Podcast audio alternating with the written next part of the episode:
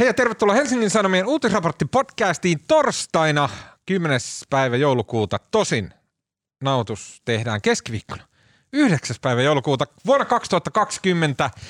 Ää, viimeinen joulu tänä vuonna. Minun nimeni on Tuomas Peltomäki ja kanssani täällä Helsingin Sanomien itse asiassa päätoimittajan neuvotteluhuoneessa, tämmöisessä ihan jättimäisessä Tota, huoneessa. eikö tämä Sanoman hallituksen huone? Onko? Mä Joo. luulen. Tämä on niinku tää tavallaan niinku pyhien pyhä tässä talossa.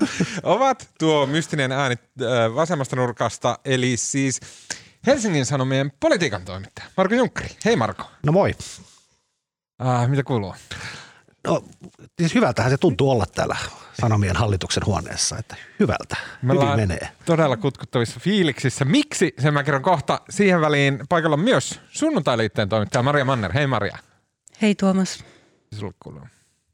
Ihan hyvä, jännittävä Jännittävää päivä on. takana ja edessä vielä. Kyllä. Nimittäin tämä on erikoislähetys, äh, nimittäin uutisraporttipodcastin jo perinteiksi muodostuneita pikkujouluja. Ei ikävä kyllä tänä vuonna koronasyistä pystytty järjestämään. Äh, järjestetään kyllä heti ensi vuonna, jos korona on ohi. Äh, mutta me vietetään pikkujouluja nyt täällä tota, Sanoman hallituksen neuvotteluhuoneessa. Äh, ja mukana ovat myös Mika Maliranta, taloustieteiden tohtori. Ää, Kilpailu- ja kuluttajaviraston asiantuntija Ja asiantuntija, joo, totta. ja Jyväskylän yliopiston ää, taloustieteen 20-prosenttinen professori. Joo, just näin. Ja sen lisäksi meillä on täällä Matti Apunen, ee, entinen Aamulehden päätoimittaja, Evan toimitusjohtaja ja työelämäprofessori. Ihan, vaan ta- ihan tavallinen juttu. Ää, työelämäprofessori Tampereen yliopistossa ja molemmat juontavat pientä mutta pontevaa podcastia nimeltä AM, joka kustantaa elinkeinoministeriö. Työ ja elinkeinoministeriö. Siinä on myöskin työ Eikö se riitä, että Yleisradion lisäksi kaupallista mediaa vastaan käydään niin kuin elinkeinoministeriön rahoilla? No mun mielestä ne on hyviä laareja. Mulla on karva suuhun. Ää, Jälleen kerran kuulijoille tiedoksi, että meillä on nämä maskit naamalla ja se vaikuttaa äänenlaatuun ja tota, juontajan kykyyn puhua hengästymättä. Ää, tota, ää, ensimmäinen kysymys Matti Apuselle. Ää, eikö, tota, sä aloitat Yleisradion hallituksen puheenjohtajana. Miltä Suomen ää, tunnetuimmasta republikaanista tuntuu olla siellä ää, tai olla menossa sosialistiseen yleisradioon tekemään juttuja, kuten, ja tämä lainaus Iltasanomien eilisestä uutisessa, jossa kerrottiin Yle uudesta sarjasta Ylen uudessa Sinkut paljaana ohjelmassa. Julkisuudesta tunnetut naiset pää- päästävät katsojat kurkistamaan, miltä tuntuu luopua meikin tuomasta itsetuntoboostista niinkin herkällä hetkellä kuin ensitreffeillä. Tämäkö on Yleisradion julkisen Sovitaanko, palvelun tuo, tehtävä? sovitaanko Tuomas niin, että mä mietin tätä vastausta ensi huhtikuuhun saakka, jolloin mä aloitan siellä, niin sen jälkeen mä voin kertoa sulle, että mitä mieltä mä oon siitä. Eli voiko tästä päätellä, että tämä ei ole sun tämmöinen formaatti-idea? Sä et itse keksinyt sitä. Uh, ihan lyhyt ilmoitusasia tähän alkuun. Uh, Spotify on voittamassa podcast-kisan ja sen vuoksi meillä olisi ihan tosi tärkeää, että jos siis kuuntelette tätä podcastia Spotifyssa, niin tilatkaa ja sen lisäksi laittakaa se tilauksen hälytys päälle, niin näette milloin uusi jakso tulee ulos, niin sitten me näytään siellä teidän systeemeissä kunnolla. Spotify siis lähetti mulle semmoisen niin ison, tosi pelottavan oloisen e-mailin, jossa se sanoo, että nyt sinun täytyy Tuomas Peltomäki pyytää kaikkia kuulijoitasi laittamaan tämä hälytys päälle. Ää, joten minä teen työtä käskettyä.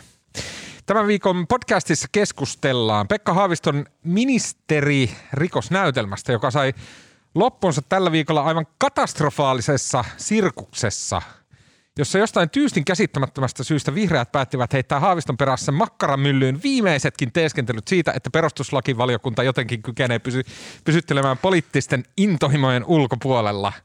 Ää, illuusio, jota on kiivaasti vaalittu Suomessa vuosikymmeniä. Ja kaikki tämä tapahtui vain parin tunnin sisällä tänään, kun perustuslakivaliokunta alkoi ennen päätöstään Haaviston Alhol-asiassa vuotaa kuin Titanic. Maria ja Marko tuovat meidät kartalle. Mistä tässä koko sopassa oli kysymys? Mikä oli se matka, joka kuljettiin Alholin vankileireiltä valtakunnan oikeuden portille? Ja miksi, oi miksi, vihreä puolue päätti alkaa nakertaa perustuslakivaliokunnan uskottavuutta perustuslain viimekätisenä tulkitsijana? Ja myös Ää, Keskustelemme moninapaisesta maailmasta Joe Bidenin valinnan jälkeen. Ovatko muut länsimaat ja esimerkiksi media liian naiveja pitkän, pitkän EUlle tuskaisen Trumpin kauden jälkeen? Sillä Biden ei ole mitenkään erityisen kova marksista kuitenkaan. Ää, mitä Amerikasta pitäisi nyt ajatella? Sen kertoo meille esimerkiksi ää, totta kai taloustieteen tohtorin lisäksi paikalla oleva Suomen ainoa tunnustuksellinen republikaani. Ei ole meitä kolme. Onko teitä kolme? Ketäs ne muu? Kimmo Sasi? Kim, Kimmo Sasi ja Timo Soini ilmoittautui, mutta me ei olla nyt ihan varmoja vielä hyväksytäänkö häntä jäsenestä.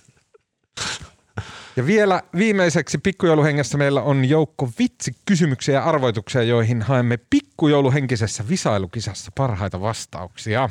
Ää, viimeiseksi vielä kaikilta meiltä, toivottavasti Marko muisti varoittaa teitä, ää, hyviä keskustelun aiheita pitkien epämukavien hiljaisuuksien varalle. En, en kyllä muistanut, sori. Meillä on siis äh, ihan viimeisenä niin on tämmöinen äh, osio, jossa suositellaan jotain hyvää asiaa, mikä on lukenut tai käynyt katsomassa tai joka on tehnyt vaikutuksen tai josta haluaisi puhua kavereille, että hei, tämä on tosi hyvä juttu tai näin.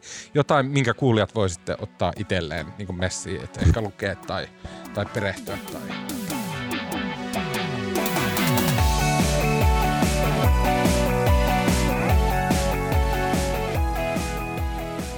Tämä meidän yhteislähetys oli valtavan hyvin pohjustettu, mutta jotain pieniä pikkuasioita jäi sanomatta. Uh, Okei, okay. uh, viime joulukuussa kun kymmenen oppositiopuolueiden, perussuomalaisten kokoomuksen ja kristillisdemokraattien kansanedustaja jätti perustuslakivaliokunnalle perustuslain mukaisen muistutuksen ulkoministeri Pekka Haaviston toiminnasta, alkoi tämmöinen prosessi. Tämä muistutus itsessään koski tapausta, jossa Haavisto päätti Al-Hol-asian yhteydessä viime syksynä siirtää ulkoministeriön konsolipäällikkö Pasi Tuomisen kokonaan toisiin tehtäviin, koska heille oli syntynyt erimielisyyksiä, jotka koskevat näitä Alholin suomalaisten lasten ja äitien kotiuttamista. Haaviston toimet puolestaan johtivat esitutkintaan ja tänään lopulta perustuslakivaliokunnan tämmöisen niin kuin, heille tyypilliseen, mutta silti hähmäiseen tämmöiseen puoli sinne päin päätökseen, jonka mukaan Haavisto kyllä oli toiminut lain vastaisesti, mutta koska hän on ministeri, niin häneen eivät normaalit lait päde. Ja valiokunta oli sitä mieltä, ettei lain rikkominen ollut kovin vakavaa kuitenkaan. No, siinä meni ehkä vähän mutkia suoraan. Vähän. Ää, Näin, ää, tässä oli niin summaus tapahtumista. Jos Maria ja Marko aloitatte, niin kuin, normaali ihmiset ei muista vuoden taakse taaksepäin, mistä oli kyse, mikä oli alhol, mitä siellä tapahtui ja näin. Hyvin ti- supertiivistä jotenkin mä jotain olennaista sanomatta. Aloitat sä.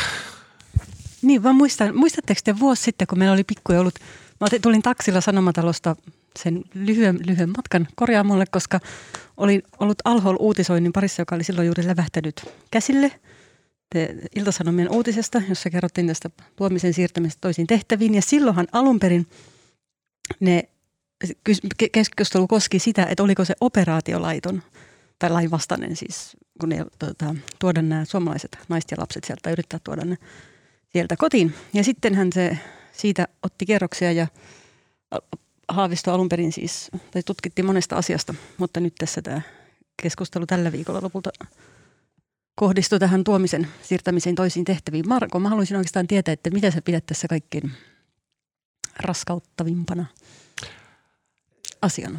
No mä en tiedä, mikä on raskauttavaa ja mikä ei, mutta siis onhan tämä ollut niin kuin jotenkin hyvin omituinen prosessi. Just äsken oli, taas- tänään on siis keskiviikko ja äsken oli Pekka Haaviston oma info, missä hän kävi läpi tämän prosessin. Tämä on siis kestänyt vuoden ja hän, näyttää, hän on antanut kolme kertaa loppulausunnon muun muassa. Että onhan tämä niin kuin, sanotaan prosessimielessä niin kuin aika hankalaa, jos ministeri on niin kuin neljänneksen vaalikaudesta tavallaan enemmän tai vähemmän niin kuin jäähypenkillä. Kyllähän Haavisto suoritti, oli, hoiti ulko- ulkoministerin tehtäviä, mutta varmasti vaikutti, vaikutti asiaan, että eihän tämä nyt niin kuin kauhean järkevää ole. Ja tässä kumminkin, koska sitten kun nämä alun perin näitä epäiltyjä äh, lainvastaisuuksia oli neljä, niistä sitten loppujen lopuksi vain yhtä selvitettiin ja siinä oli kyse niin kuin tämmöisestä ihmisen virkamiehen siirtämisestä muihin tehtäviin ja tyyli YT-lain mahdollisesta rikkomisesta, että ei kauhean dramaattisista asioista ehkä niin kuin maailman mittakaavassa ja silti meidän ulkoministeri on vuoden jäähyllä, niin musta se on ehkä se jollain tavalla dramaattisin asia tässä. Miten Matti ja Mika, miltä tämä teille on näyttäytynyt jotenkin? Ei, puhutaan kohta perustuslakivaliokunnasta, mutta tämä niin kuin, tämä Haaviston tilanne, hänen niin kuin ministerikautensa ja Matti on varmaan meistä oikea, koska hän oli lupaava kulttuuritoimittaja ja myöhemmin lukenut kansainvälistä politiikkaa, että politiikan asiat on ainakin hänelle tutumpia. No ei, musta se on just niin kuin Marko sanoi, että, että, että ministeri on tuolla tavalla niin kuin limbossa tämmöisen asian takia, niin se on, se on niin kuin erikoista, mutta että niin kuin usein näissä käy, niin keskikokoinen ongelma pystytään paisuttamaan niin kuin jättiläiseksi niin kuin järjestelmäongelmaksi, kun, kun ää, tota, ei malteta, niin kuin, ei ymmärretä sen ongelman koko luokkaa. Tarkoitan siis vihreitä tämän, tämän ongelman äärellä, niin, niin sitten lähdetään niin kuin sekoilemaan ja, ja sitten siitä kasvaa niin kuin kokonaan toisen luokan niin kuin systeemiongelma, josta toivottavasti kohta, kohta puhutaan, koska siis kun sä sanoit, että onko niin kuin perustuslakivaliokunnan niin kuin uskottavuus nyt murentunut tai, tai, tai onko siitä tullut jotenkin niin kuin ihan höttöä. Sitähän se on ollut jo niin kuin vuosikausia. Tämä nyt vaan tekee sen näkyväksi. Me voidaan suoraan siirtyä. Mikä onko sulla Haaviston mutta siis yle, yleisellä tasolla onhan tämä sillä tavalla ankeata, ehkä, ehkä me voidaan jatkaa luontevasti ko- kohta, mutta siis yleensä, että olkoon nyt politiikan toimija tai, tai vaikka virkamies, että kuitenkin näitä toimitaan niin kuin ajassa ja jos on niin kuin iso, iso määrä asioita –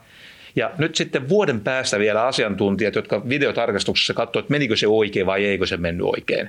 Ja ne, ne on vielä mun ymmärtääkseni niin erimielisiä siitä, että, että oliko tehty väärin tai oliko tehty puutteellisia. Kun oikeasti se, sitä, sitä mahdollisuuttahan ei toimijalla ole, että se, että se pääsisi niin kuin vuoden aikaa niin kuin tar- tarkkaan katsomaan ja miettimään sitten, että, että tuliko tehty oikeita ratkaisuja. Mä silti ihmettelen, että mä itse miettinyt tällä viikolla, että ja jo ennen tätä, että miten Haaviston kaltainen niin kokenut poliitikko jotenkin astuu tällaiseen miinaan.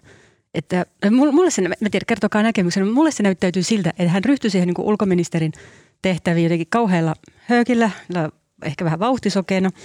Vihreisiin ja hallitukseen kohdistui silloin paljon painetta eri niin järjestökentältä, kansalaisten oikeuksien järjestöiltä ja ihmisoikeusjärjestöiltä, että nyt lapset pitää vihdoin saada sieltä kotiin. Sitten se, oli, se oli vaaleissakin iso kysymys, eikö se ollut? Kyllä siitä puhuttiin niin? vaaleissa ja kyllä se oli, se oli niin kuin vihreiden yksi lupaus, että ne lapset, jos vihreät voi vaikuttaa, niin ne lapset tuodaan himaan sieltä. Niin ja sitten niille ko, niin kuin koitti tilaisuus tai paikka siis vihreät oli hallituksessa ja sitten Haavisto semmoinen niin vähän kärsimättömänä jotenkin sen oman alansa ikään kuin kokeneena asiantuntijana niin lähti puskemaan sitä läpi. Kun virkamie, siis korkearvoinen virkamies siinä kohtaa oli eri mieltä hänen kanssaan, niin hän niin kärsimättömästi sit siirsi hänen syrjään. Ja mä mietin, että miten hän ei nähnyt sitä, että mitä mahdollisia ongelmia siitä voi tulla. Kärsimättömyyshän ei ole varsinaisesti hänen niin kuin suurimpia niin paheitaan. Että se on, mä, mä en tiedä, mistä tässä oikein sitten on niin kuin kysymys. Että tota, hän koki jonkunlaisen ehkä niin kuin tämmöisen moraalisen velvoitteen tai obligaation mm. toimia siinä asiassa. Ja tietysti tämä niin kuin poliitikkojen, siis ministerien ja virkamiesten, varsinkin UMS, niin niiden välillähän on ollut tällainen jännite aina. Mm. Ja joidenkin aikaisempien ministerien kohdalla on pidetty jopa niin kuin hyveenä sitä, että on niin sanotusti laitettu virkamiehiä ruotuun.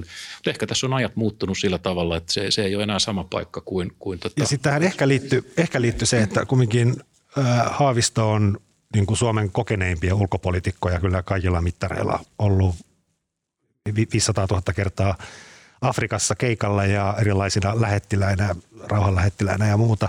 Ja se tuntee sen UM niin kuin läpi kotasin ja siitä puuttu semmoinen, niin kuin yleensä kun tulee uusi ministeri, niin, niin sehän on vähän epävarma ja pelokas ja kysyy, että miten täällä tehdään. Siltä puuttuu tavallaan tämä vaihe kokonaan.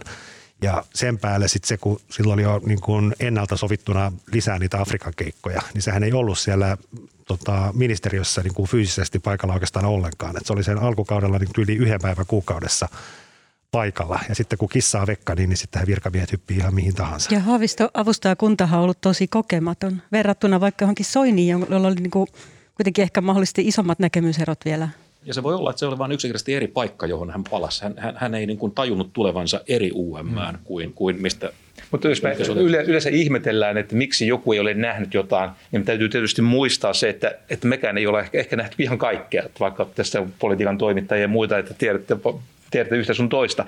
Mutta nämä nämä voi olla tosi mutkikkaita ja varsinkin tämä historia voi tuoda niin omia jännitteitä, jotka, joista kaikkea ei ehkä Hesaristakaan pysty vielä lukemaan. Mutta eikö yksi pointti tässä ollut se, että hän nojasi hiukan oikeuskanslerin mm. lausuntoon ja tulkitsi sitä siis sillä tavalla, että tällainen toimiminen olisi jollain tavalla mahdollista. Nyt kysymys on siitä, että miten sitä lausuntoa tulkittiin. Hän nojasi siihen ja sitten tavallaan se noja niin kuin pikkusen petti alta. Hän nojasi siihen ja sitten hän nojasi myös pääministeri Rinteen kanssa käymiinsä keskusteluihin, että nehän oli kahdestaan puhunut. Ja hän itse asiassa no, tulkitsi sitä oikeuskansleria lausuntoa niinkin, että se, niin kuin, tai se, hänen tulkintansa vai kaikkien, että se velvoittaa toimimaan, että hallituksen Nimenomaan. tulee jollain tapaa edetä tässä asiassa.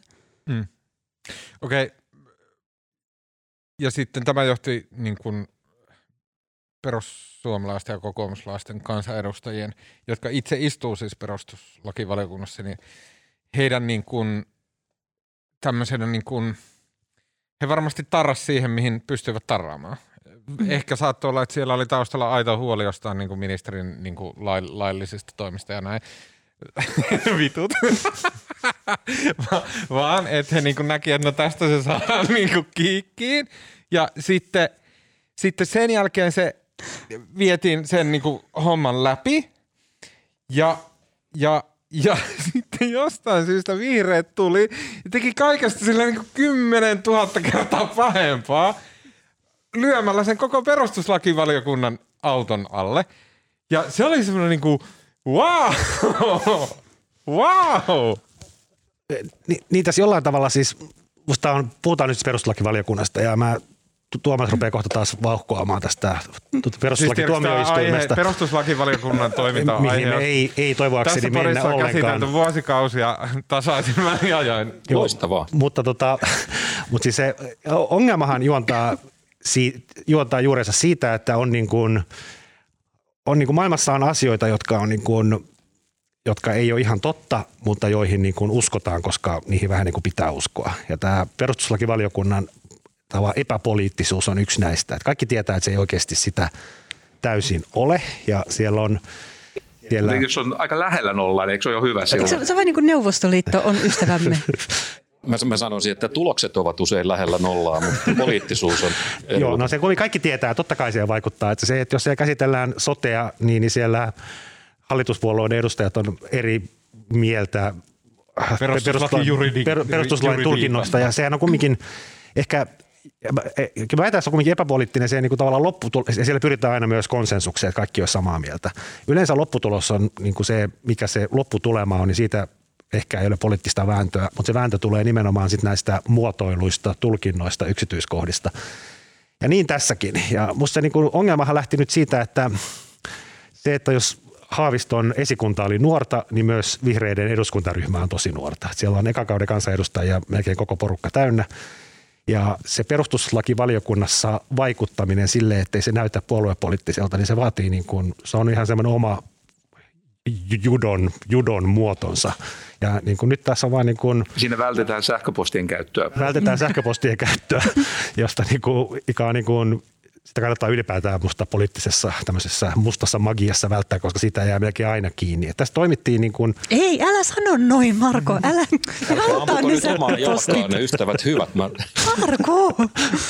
Vuodot ovat demokratia voiteluaine vai miten sitä sanotaan, paitsi, paitsi Outi Alanko Kahiluodon mielestä juuri nyt? Paitsi tämä, mikä oli kyllä itse asiassa hämmentäviä, anteeksi tämä vähän hyppää, mutta Johanna Ojalaniemellä, Joo. joka siis surullista kyllä, hän nyt jää sairaslomalle ja hän on vakavasti sairas, mutta hän sanoi tänään infossa, että nyt on myös medialla kurinpalautuksen aika. Kyllä. Mitenköhän ja nimenomaan se... poliitikot aivat, aikovat antaa medialle. Ja se oli niin hän... medialle vai sille, joka juonta, tota, medialle vuotanut? Se oli sekä että. Se okay. oli siis, tää, nyt ruvetaan selvittämään, tästä tulee todennäköisesti poliisitutkinta, kuka vuosi, vuoti MTVlle ne Outi Alanko Kahiluodon, Kahiluodon sähköpostit. Sähköpostin. Ja sitten sieltä on vuotanut muutakin. Sieltähän on useampikin iltalehti muun muassa maanantaina kertoi aika pitkälle sen mietinnön sisällön ja mekin ja kerrottiin. Ja sehän on myöskin salaista tietoa ja sen vuotaminen on rikos, mistä alkaa poliisitutkinta. Mutta nyt se Ojala valiokunnan puheenjohtaja sanoi, että tota, nyt te pannaan vuodot kuriin ja sen lisäksi media tarvitsee kurinpalautuksen. Ja se on niin kuin... Ja hän haukku mediaan, siis hän kategorisoi medioita sille, että on moraalisia medioita ja moraalittomia medioita. Ja se, Onneksi me kuulumme moraalisiin. Mutta se argumentti, jos tästä voidaan sekunti keskustella, mm. koska siis mun mielestä toi on niin helppo, toi on niin helppo tuomita ja tässä nyt muutenkin ollaan puhuttu Unkarin ja Puolan tiestä ja tämä nyt on jotenkin tässä kumminkin puhutaan niin kuin perustuslakia valvomasta elimestä, jonka puheenjohtaja haluaa nyt panna mediaa kuriin. Mutta mä haluaisin nyt sen verran puolustaa Ojala-Niemellä, että siis Jos se... kuka ottaisi tämän kaiken tosissaan, niin tämä olisi tosi, tosi huolestuttavaa, mutta kun kaikki on no niin. Joo, joo mutta Se, se hänen pointtinsa oli se, mistä hän on niin kuin, tai keskustellaan sitten, mä tiedä mitä mieltä mä oon, mutta hänen mielipiteensä on se, että niin kuin keskeneräisestä asiasta ei saisi kirjoittaa. Ja tämähän on sama, mitä myös Matti Vanhanen muistaakseni aikoinaan sanoi, mutta se on niin eri asia, jos puhutaan keskeneräisestä poliittisesta prosessista, kuin se, että puhutaan niin kuin tuomioistuimen kaltaisesta instituutiosta, joka on juuri antamassa niin kuin juridisen ratkaisun. Niin se, siitä, sen, siitä keskeneräisesti kirjoittaminen on, on, siinä on tietyt journalistiset ongelmat. Mm. Mutta jotta siis kaikki kuuntelijat ei varmasti ole seurannut joka käännettä ja tämä on ollut niin, niin nopeasti etenevä uutistapahtuma, että siis kyse oli siitä, että ää, perustuslakivaliokunnassa istuvan vihreiden kansanedustaja Outi Alanko-Kahiluodon hallituspuolueille, ei siis koko perustuslakivaliokunnalle, jossa ovat edustettuna kaikki eduskuntapuolueet, niin ei kaikille heille, vaan pelkästään hallituspuolueita edustaville jäsenille oli Outi Alanko Kahiluot oli lähettänyt heille sähköpostin. Ja tämä sähköposti sisälsi Alanko Kahiluodon oman ehdotuksen näistä sanamuodoista, jotka tässä perustuslakivaliokunnan mietinnössä haavistosta pitäisi olla. Ja ne tota, ehdotut muutokset olisi muuttanut tämän mietintötekstin ihan päinvastaiseksi kuin mikä oli se sen, sen hetkinen haavistolle kielteinen kanta. Kaikista pahin kohta tai jotenkin silleen niin kuin silmiä avaava kohta tässä muka ei-poliittisessa tota, juridiikan arvioinnissa oli, että Alanko Kahiluota halusi esimerkiksi muuttaa kohdan – Haaviston menettelyn moitittavuutta ei voida rikosoikeudellisessa arviossa pitää kokonaisuutena arvioiden vähäisenä. Ja Alanko Kahiluoto halusi muuttaa tämän kohdan muotoon voidaan kuitenkin pitää vähäisenä. niin millä, niin kuin, millä helvetin juridiikan koulutuksella sä Tässä on nyt kyse siitä, että siinä täytyy saada konsensusta, on painetta. Ja sitä on aina kai pyritty, ne on ollut aika, ne on pyr- menneisyydessä saaneet konsensuksen aikaan.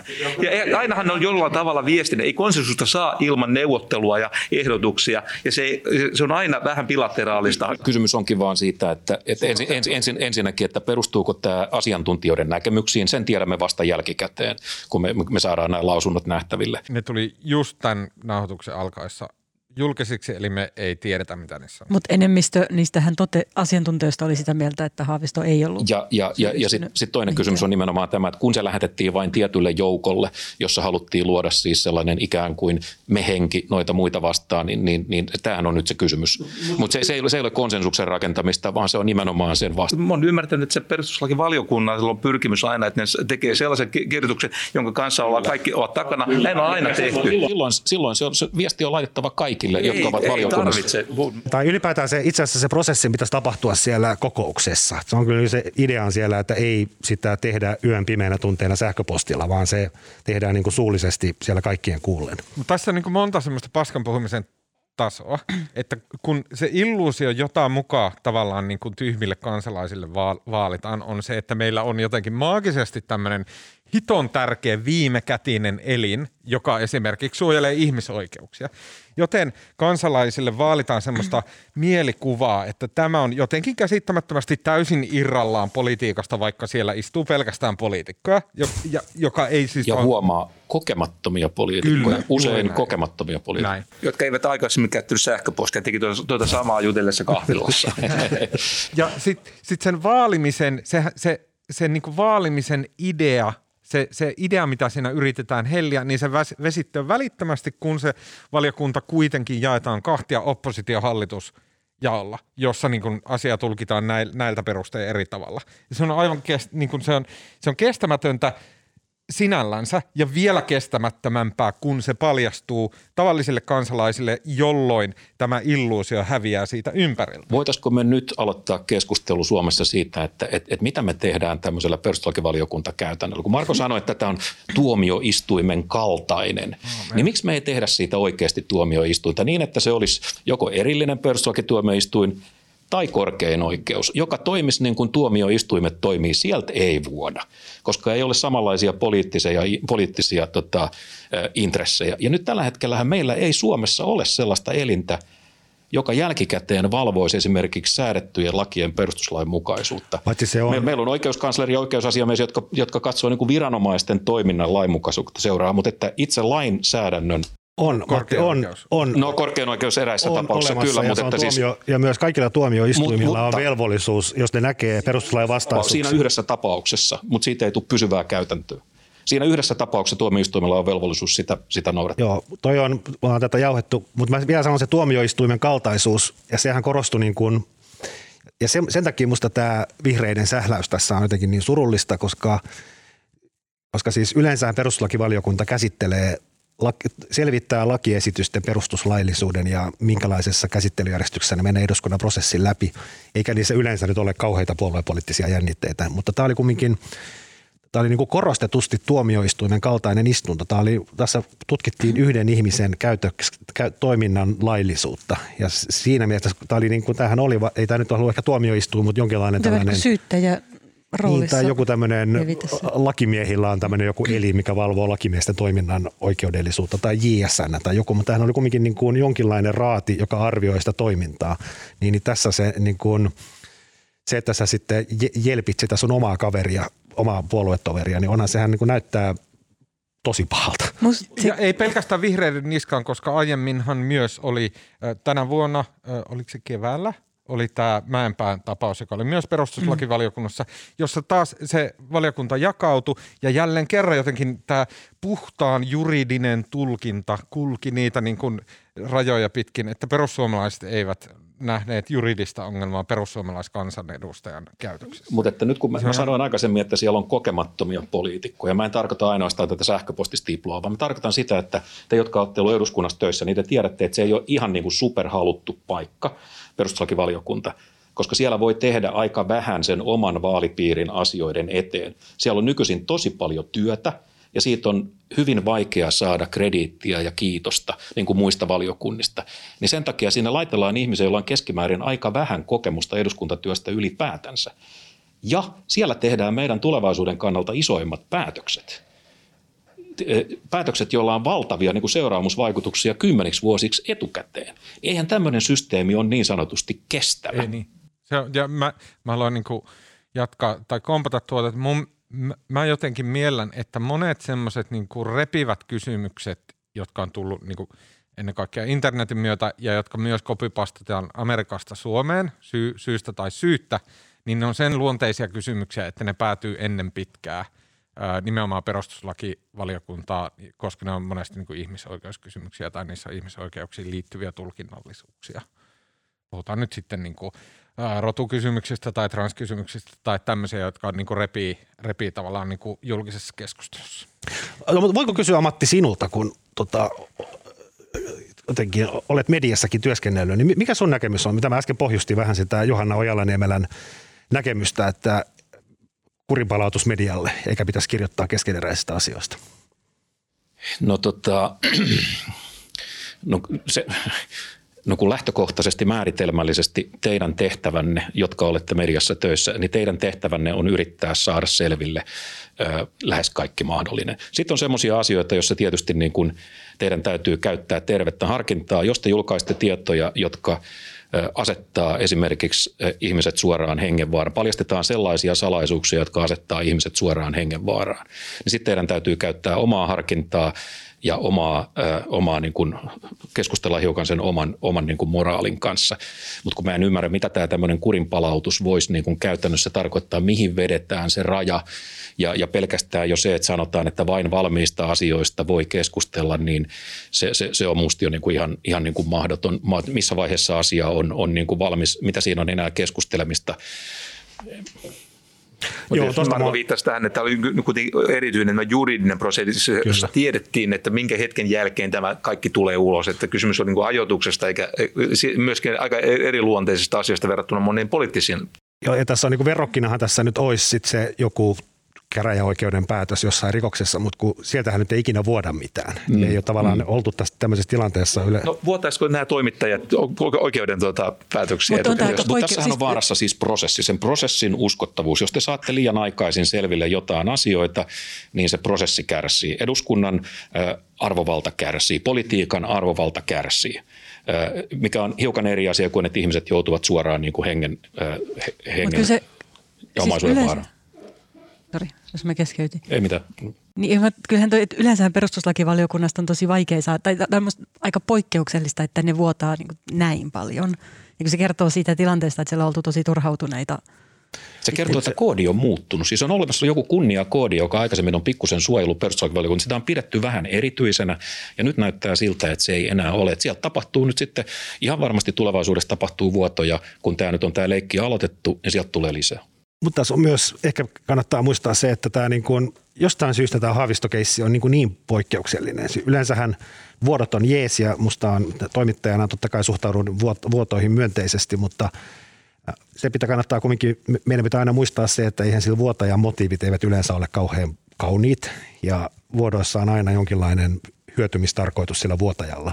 Se, että tässä keississä vuodettiin näin poikkeuksellisesti, se kertoo myös siitä, että tässä on, ollaan oltu valmiita käyttämään niin kuin vaikka melkein mitä tahansa keinoja. Et mä en tiedä, tuleeko tästä vielä standardi vai johtuuko tämä vaan tästä keissin poikkeuksellisuudesta. Mm, toimittajat on valjastettu silloin tiettyyn prose- Niin totta kai ne vuodot on usein, sit poliittisesti puhutaan politiikan vuodoista. Mä en halua kaikkia vuotajia leimata noin alhaisiksi, kun kyyninen politiikan toimittaja näkee, mutta siis yleensähän ne on niin valikoivia, että eihän siellä kaikkea vuodeta, vaan jotain, mikä niin, ehkä siis mediapoliittisen kaunan välikappaleena. Tämähän on tietysti se, se maailman, maailman vanhin juttu, näinhän se on, mutta että kun nyt puhutaan vuodoista joltain toiselta elämänsfääriltä, niin vaivaako se teitä silloin, kun vuoto tulee yrityksestä?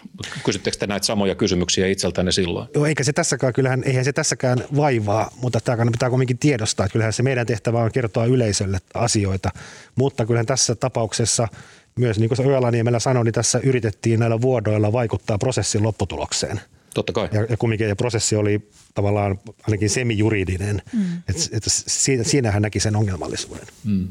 Kyllä, kyllä. Uh, mulla on kysymys, joka liittyy niin kuin, uh, oikeastaan niin kuin hallitukseen ja vihreisiin. Eli siis, josta paljon kiinnosta, kiinnostavampi mun mielestä on se, että mitä ihmettä vihreissä on oikein meneillään – koska niillä tulee jotenkin, jos mä tämän nautuksen aikana mä havahduin siihen, että niillä on ihan tämmöinen niin katastrofista toiseen jo vaikka kuin pitkä, että jos, jos lähdetään siitä, että mun muisti lakkaa siihen, kun Touko Aalto valittiin vihreiden pu- puheenjohtajaksi, sitten se jotenkin lensi niin, niin kuin pöpelikköön kuin voi, ja sen jälkeen oli pikkuinen semmoinen niin vaalien ajan semmoinen pikkuinen hengäys, että, että ne oli niin kuin no, mutta sitten vaalien jälkeen vihreät katos kaikilta kartoilta, niistä ei näkynyt missään mitään, ei pihahustakaan koko puolesta, ennen kuin yhtäkkiä näin tässä tämmöinen hirveä paskamyrsky ja niin kuin vievät mukanaan suomalaisen demokratian alkuun. Nyt oli kyllä hienosti dramatisoitu, täytyy sanoa, että tuosta, sai, tuosta saisi kyllä käsikirjoitus Oskarin. Mutta jotakin siellä on, niin kuin siellä on varmaan joku ristipaine tai joku siellä on niin kuin selittävä tekijä, että miksi tämä on mennyt vihreillä nimenomaan näin metsään, näin lujaa. Musta on tosi, toi mitä tavallaan Maria sanoi ihan siinä aluksi, että kumminkin tämä – tämä lasten palauttaminen sieltä alholista, niin tämä oli jotenkin, tämä on, niin kuin, tämä on, on valtavan iso ja koskettava asia. Ja se on, niin kuin, se on tässä jollain tavalla taustalla. Ja se, että Pyhä Pekka pal- teki kaikkeensa palauttaakseen ne, niin se tavallaan niin kuin jollain tavalla moraalisesti, tämä nyt on mun arvailua, mutta tuntuu, että jotenkin se vaikuttaa siihen, että vihreät kokee, että Pekkaa pitää nyt puolustaa kaikin mahdollisin keinoin. Koska ja jopa sellaisin keinoin, jotka tekee hallaa sille. Kyllä. Kyllä. Niin, koska niin. siinä on mukana ne niin kuin Alholin lapset Kyllä. ja sitten myös siinä on mukana tämä taistelu niin kuin humaanien ihmisoikeuksien puolesta, mitä käydään sitten vaikka niin kuin vihreät perussuomalaiset. Niistä lapsista ei ole muuten vähän aikaan puhuttu mitään, mitäs niille? Niitä on tuotu nyt, ainakin Haavisto sanoi infossa, niitä on tuotu 15 kotiin vissiin. Siis tuot, osahan niistä on palannut ihan omin voimin Joo, sieltä. 15 on kai okay. pari, parikymmentä on jäljellä. Siellä on noin vajaa alle 10 naista ja 20 lasta muistaakseni. Kiva aikaa sitten oli vielä. Äärimmäisen vaikea monimutkainen kysymys, että voidaanko lapsi erottaa äidistään, onko mitään keinoa faktisesti erottaa lasta äidistään. Mun mielestä ei ole. No Ei, kurdithan ei anna. Niin siis ei, ei ole oikeudellista eikä käytännöllistä keinoa, että se on, se on todella siis monimutkainen juttu. Joo. Ja sitten vielä vaihdetaan, mennään kohta seuraavaan aiheeseen, mutta vielä tästähän, tämähän nyt ei jää tähän päivään, vaan tästä tulee nyt semmoinen pitkään jatkuva, omituinen ja sekava keskustelu perustuslakivaliokunnan roolista ja vihreiden toiminnasta ja kyllähän tämä tulee jatkumaan vielä pitkään ja kyllä mä uskallan sanoa, että niin kuin, mun mielestä niin kuin Haavisto rikkoi lakia ja mä en tiedä, onko se hyvä, että ihminen, joka on toiminut lainvastaisesti, jatkaa ministerinä, mutta kumminkin se rikehän oli aika pieni. Sanotko luulen, vielä että- ihan täsmällisesti, mikä se rike oli? Mikä se Maria oli sanossa? Siis Niin, se, eikö, eikö häntä lopulta siis se keskeinen moite kohdistui siihen, että hän oli käskenyt etsiä uudet, uusia tehtäviä tälle konsulipäällikölle selvittämättä muita niin kuin Yhteistoimintalain jonkunlainen. vähemmän... se oli tavallaan niin prosessivirhe. Klassisia, just kirjassa on jäänyt joitakin tällaisia protokollia ja sivuja. Siis sitähän tämä joskus on. On, mutta siis tämä, musta tämä vihreiden sähläys ja touhotus tässä, niin sehän teki, on tehnyt tästä nyt vielä niin kuin potenssiin 200 ja potenssiin 10. Tämä tulee, niin kuin, tästä, tämä tulee vellomaan tämä keskustelu tosi pitkään. He jatkavat kuopan kaivamista, vaikka kannattaisi Kyllä, lopettaa. ja tässähän jo tänään väläyteltiin, että saattaa olla niin kuin hallitusyhteistyökin kyseessä. Että tämä, niin kuin Mulla tästä on tulee, vaan kysymys, että mitä, mitä esimerkiksi pääministeri Marin, joka on kaunis ja viisas ihminen, niin mitä hän on tästä kaikesta mieltä? No, Ei vaan, siis no, no, no, niin kuin, että minkälaista kiilaa tulee hallituksessa? No SD, Marinilla on nyt ihan omat murheensa, kun Antti Lindman äsken kieltäytyi siitä varapuheenjohtajan paikasta. Et Siellä on nyt myös oma SDP-sisäinen sota käynnissä. Mutta että siis mä, mä olen, olen iloinen, jos tämä nyt nostaa tämän perustuslakivaliokuntakysymyksen uudelleen esille, koska ne, mitä me on tässä lueteltu, tässähän on ainoastaan osa niistä äh, tota, perustuslakivaliokuntaan liittyvistä ongelmista. Niitä on, niitä on paljon muitakin niin kuin asiantuntijoiden käyttöä ja sen tyyppiset asiat, joista on yritetty aika ajoin nostaa, nostaa niin kuin keskustelua ja sitten sen jälkeen todetaan, niin kuin suurta yleisöhän tämä ei kauheasti sytytä.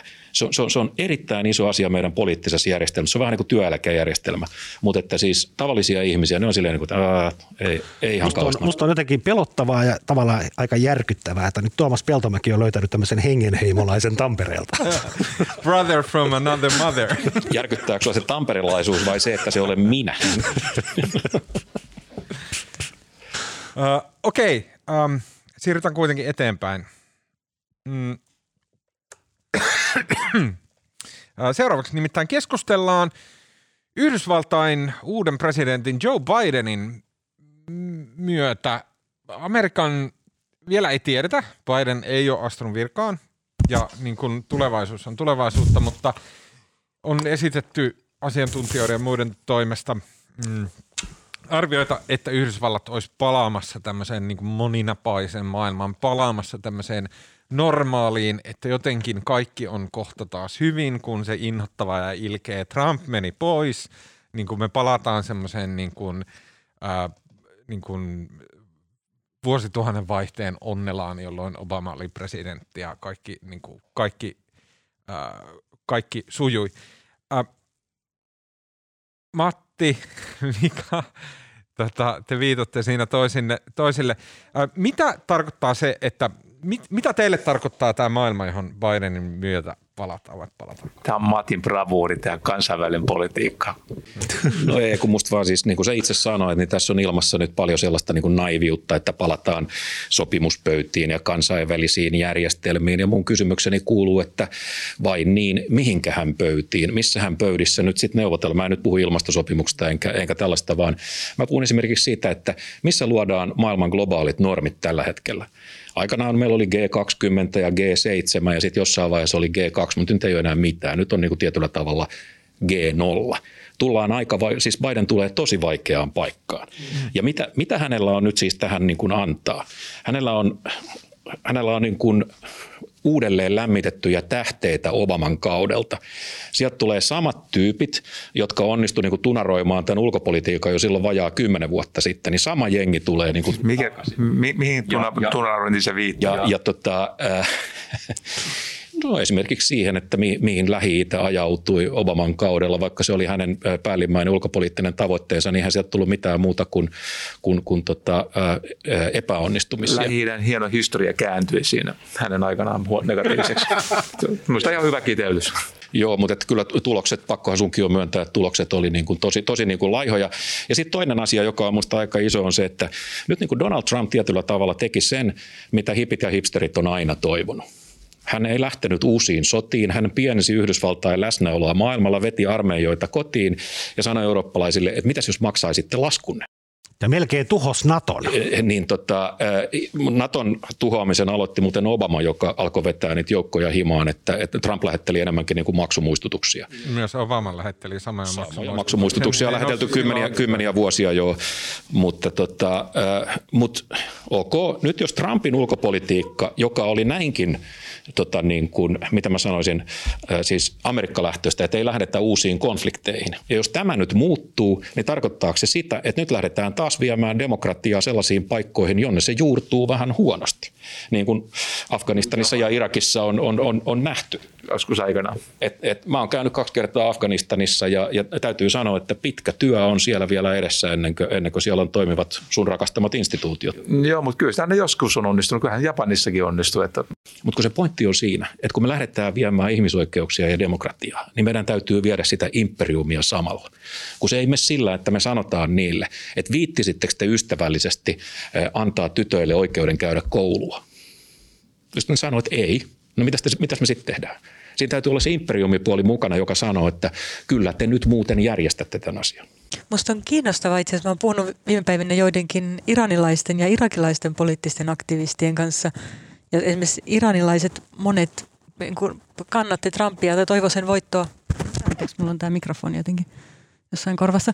Niin, toivo Trumpin voittoa viimeiseen asti, koska he koki, että tämmöinen niin Bidenin yhteistyöhön, jotenkin monenkeskisyyteen perustuva politiikka legitimoi niitä heidän omia vallassa, vallanpitäjiään, joista he haluaisivat eroon. Mm. Ota. Hei, mulla heräsi aivan tyhmä kysymys. Sä päätit kokeilla sitä sitä. No niin, Ne edelliset olikin kaikki nyt. Skippasit kaikki hyvät ja päätit tarttua tähän.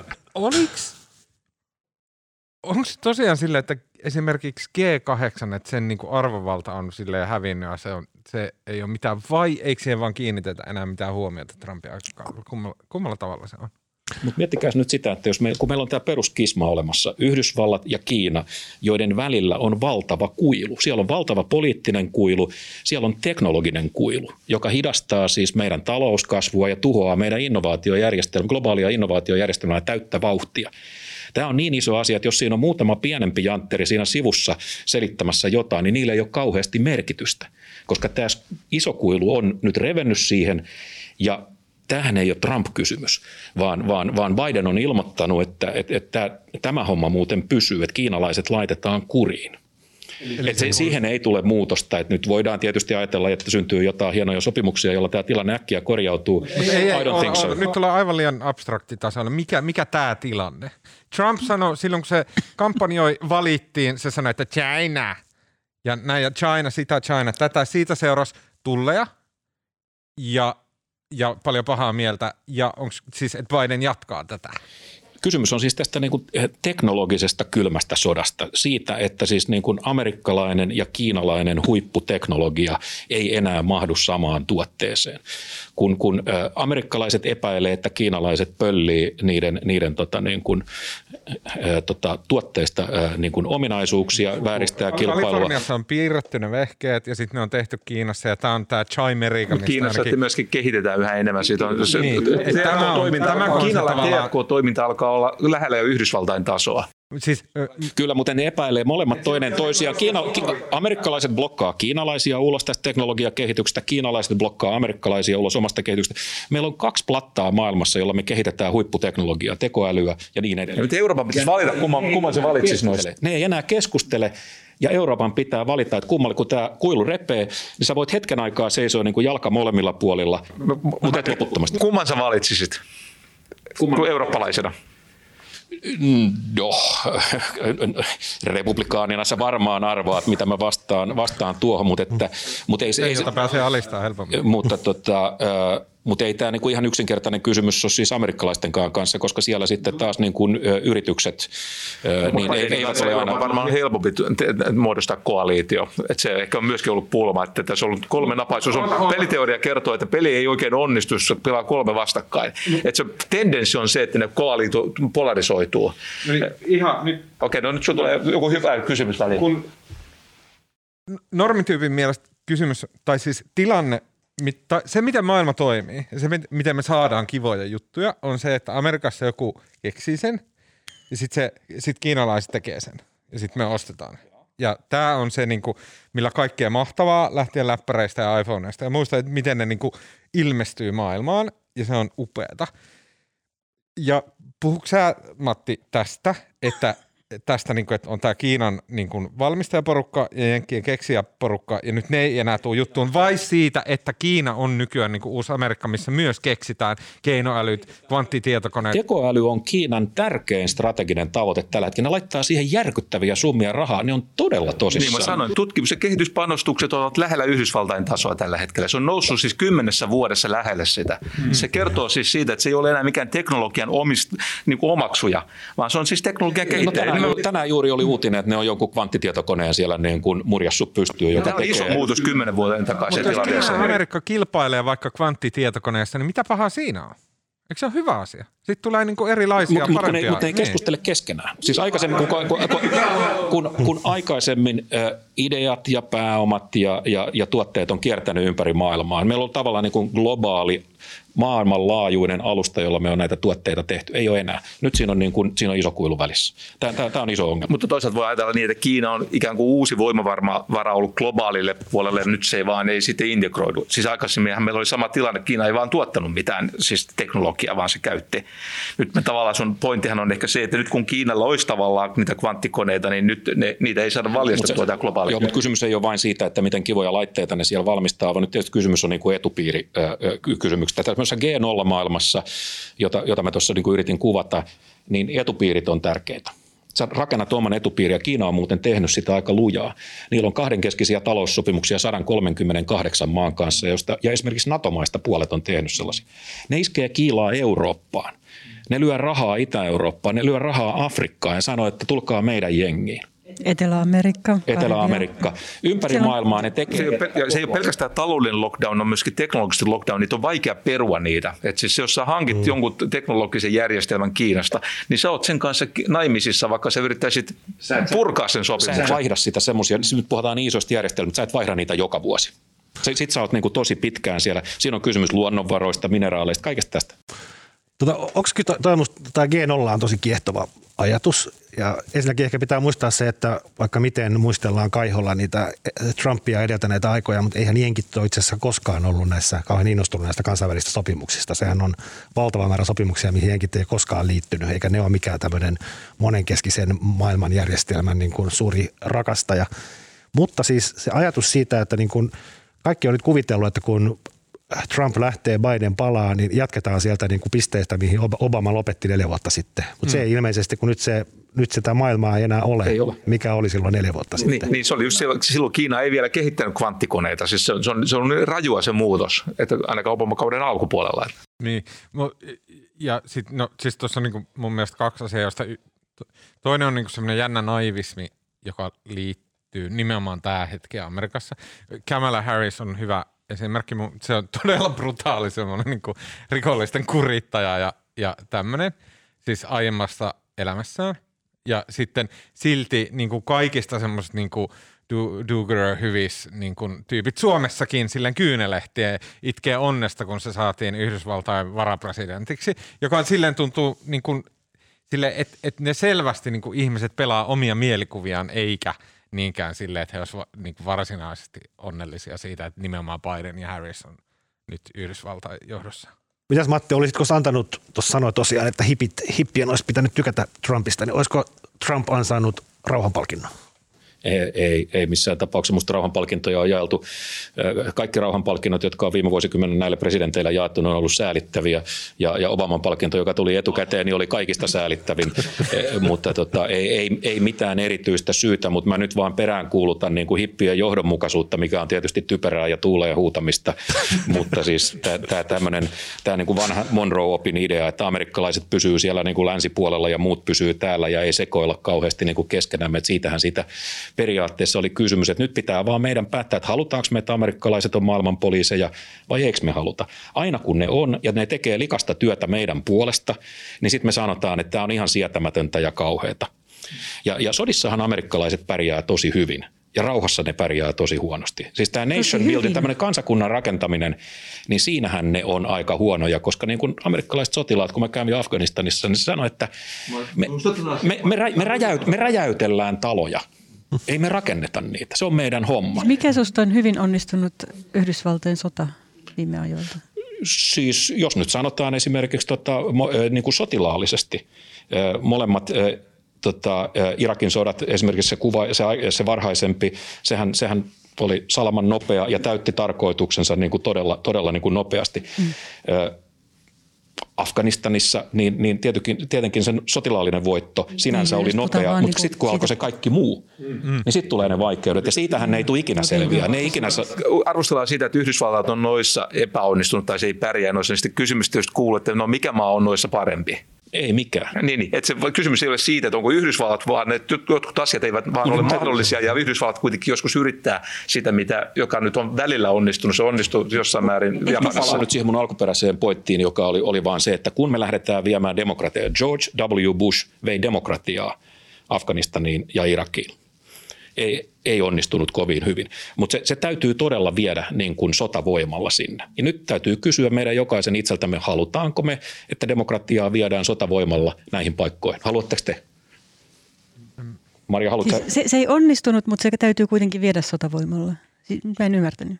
Siis kun sä lähdet viemään demokratiaa paikkaan, jossa se on vieras konsepti, kokonaan vieras, vieras ajatus. Sanotaan esimerkiksi Afganistan, joka on heimoyhteiskunta, jossa on täydellisesti toisenlainen koodi kaikessa. Niin kun se ei mene sillä lailla, että me lähetetään se postipakettina ja sanotaan, että tämä olisi kiva, jos ottaisitte tämän käyttöön. Vaan se täytyy viedä sinne niin kuin asevoimalla, jos se halutaan viedä. Niin, niin, eikö, pointti, eikö se pointti ole Joo. se, että niin kuin Afganistanissa sieltähän lähti sitten iso osa joukoista pois, sieltä loppu tavallaan sotatoimet ja sitten sinne jäi pienempi joukko rakentamaan sitä yhteiskuntaa, mutta se pitäisi niin kuin jyrätä loppuun asti läpi. Mutta siis niin, mä en, siis ehkä mä peräsin niitä nimenomaan niin tuloksia, että onko meillä nyt kauheasti todisteita siitä, että sekä toimii. Mutta mä ajattelen, musta näyttää siltä usein, että niin länsimainen vasemmisto varsinkin ajattelee, että kunhan Yhdysvallat vetäytyy – pois niistä paikoista, mihin on mennyt, niin sitten ikään kuin kaikki olisi hyvin, vaikka mehän tiedetään, että tilalle tulee Venäjä ja Kiina ja vaikka niin kuin Syyriassa, mitä, niin. mitä kävi Obaman kanssa, kun sanotaan, että tässä menee niin kuin raja, että jos teette kemiallisia iskuja, niin se on vähän sama kuin lapsen kanssa, jos sanoo sille, että me lähdetään kotiin, jos nyt et tottele, ja sitten kun ei, lapsi ei tottele ja kuitenkaan ei toteuta, niin sittenhän se niin kuin homma menee käsille. Mutta mä ajattelen itse näitä kysymys, ehkä olennaisempi kysymys on se, että, että Onko niin, että, vaikka, että puolustaako Yhdysvallat siinä maailmanpoliisin roolissaan kuitenkin sellaista järjestelmää, joka meidän mielestä on hyvä silloinkin, kun se itse rikkoo välillä niitä sääntöjä? Ja se on niin kuin monenkeskistä, jotenkin tämmöistä niin kuin, mm, hyväkin. Tota, sääntö, ehkä kuin sääntöperusteista maailmanjärjestöstä, vaikka se ei aina itse noudatakaan niitä sääntöjä. Niin, tämä rule of law. Niin ja international system. Mutta se, se, se, joka rikkoi tätä monenkeskisyyttä, siis niin kuin Trump, niin hän ei myöskään yrittänyt viedä sitä mihinkään, eikö niin? Se on vastaus sun kysymykseen. Mm. Joo, mutta siis en mä tiedä näitä erilaisia operaatioita. Siis ehkä nämä parhaat menestykset on nyt siellä takaa. Mä olen nyt jo useamman kerran muistuttanut se, että Japani vietiin demokratia todella valtaamalla. Se käytet, itse asiassa pari ydinpommiakin auttoi siinä asiassa. Että se on hankala laskelma, että kannattiko se vai eikö se kannattaja. Se on, se on hurjaa spekulointia. Tietysti Eurooppa oli oma tapaus 40-luvulla. Siinä nyt sitten käytettiin väkivaltaa myöskin ja nyt sitten Jugoslaaviassakin käytettiin väkivaltaa en tiedä, olisiko maailma parempi, jos ei olisi ollut näitä operaatioita. Pirustako sen tietää. Mutta muista myöskään ei kannata olla niin kuin oikeastaan kummankaan osapuolen nyt kauhean itsevarmoja siitä, että ne tietää, miten olisi oikeasti kannattanut tämä asia järjestää. Yhdysvallat on oikeasti olisi pakko valita joku maailmanpoliisi, niin kyllä mä nyt tota, valitsisin Yhdysvallat. Voisin valinnut tämän silloinkin, kun mä olin vielä paljon vasemmistolaisempi kuin nykyään. Että vaikka mä inhosin Yhdysvaltoja, niin pakko, pakkohan se oli niin kuin myöntää. Sä kuljet, sä kuljet oikeaan suuntaan, hitaasti, mutta kuitenkin. No, siis tämähän on totta. Tuu pois sieltä podcastista, tekee sulle pahaa. Tota, mä, mä kysyn, mä, Liity viimeinen meihin. kysymys uh, Yhdysvaltoihin ja vaaleihin liittyen on, itse, mikä on mun mielestä itse asiassa näiden viimeisten Yhdysvaltain presidentinvaalien kiehtovin kysymys. Ja se on se, että uh, republikaanipuolue lakkas olemasta.